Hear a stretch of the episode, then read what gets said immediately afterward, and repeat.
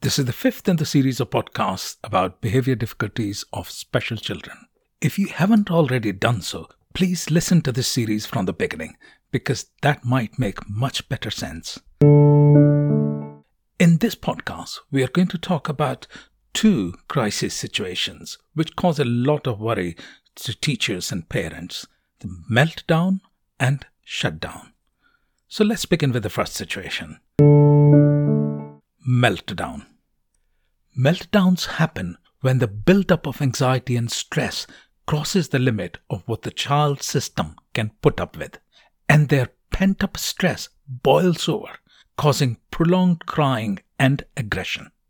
Unlike a severe tantrum, there is no particular purpose to this behavior apart from releasing stress, and the child does not seem to have an awareness of others' reactions either. So, here is some tried and tested advice for managing a meltdown. First, stay calm. Your panic will only make the situation worse. Don't cry or yell, and keep your voice firm and steady. Children are reassured by firmness. Catch it early.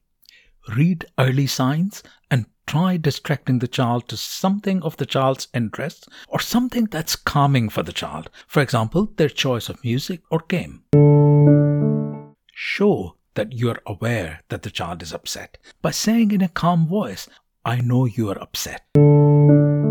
Help the child by removing demands from the child and reducing any sensory overload, such as noise, and moving to a calmer place. Use some practiced calming methods, such as a sensory toy or listening to music. Use a soothing method that you know works on your child. For example, hugging, touching, holding, or singing. Some children may need to be left alone in a safe and calm place, removing any stimulation and demands for them to calm down. But don't create prolonged isolation for the child. Criticize the child. Do not reason or argue. Do not try to teach good behavior at this time. Talk about the incident after the child has settled and only about how the child calmed down and settled and what would be unacceptable, such as hitting others or breaking things, and what they could do better in the future. Build a reward program, such as giving stickers, to the child showing good behavior in future. Don't criticize the child. Remain aware of the child's and other safety. Act promptly if anyone is at risk of getting hurt. Taking the child to a hospital in such a situation may only make things worse. Medicines have almost no role in managing such situations. Trying to medicate children with autism by giving sedatives often makes them irritable and aggressive. If you have tried the above plan, worked on the behavioral improvement plan, and still have serious issues with your child's challenging behavior, then take advice from a counselor or a child psychiatrist. Remember, prevention is the best way of dealing with severe tantrums and meltdowns. You need to work on improving communication using symbols if required, practicing alternative behaviors or favorite activities that could be used as a replacement of demands such as a sensory toy, music, reducing noise with headphones. Using a predictable plan will help the child as well. Reducing stressful situations such as noise or crowd, and creating frequent breaks or relaxing times.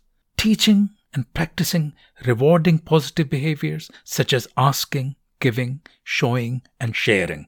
You need to think through the above ideas and individualize it to your child. Plan and share it with others in the family and have it ready to use it in the event of a crisis. The next situation we're going to talk about is called shutdown or a phase of mental and physical inactivity. Some children suddenly slow down in all their activities, such as talking to others, speaking, doing daily activities, and even eating food. Their body movements also decrease, and they often appear relaxed. It may also happen that at one time it seems that the child is in a shutdown and at other times the child looks and feels fine. This situation might get worse if the child doesn't get the right kind of help. How to help a child during a shutdown phase? Look around and think could there be something that may be causing mental stress to the child? First, reduce that stress. Could the child be under pressure due to any other reason, such as any change in the school or expectations from their work beyond their capacity? If so, then talk to the school and change what's going on. Could the child be getting bullied at the school? If so, intervene and get this bullying behavior to be stopped. Is there a lack of regular schedule in the child's routine at home or at the school? If so, create a routine for the child with the help of visual timetables and help the child follow this routine. Is the child not getting enough positive encouragement? Play games with the child or do things that they can easily complete, that they are interested in, and for which they get praise on completion. Is the child sitting and watching television or video throughout the day? Now, that might not be good for them.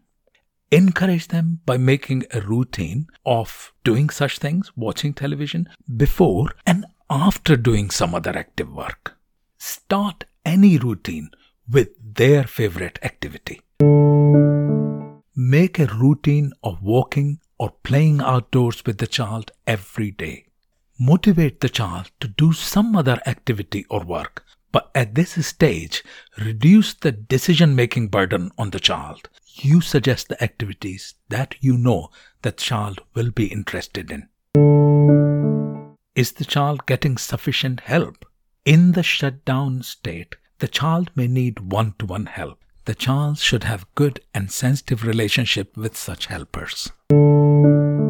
Is the child taking any medicine? Shutdown like conditions can occur because of the side effect of some medicines. Check the medicine by taking the help of a doctor, and if necessary, stop or change the medicine.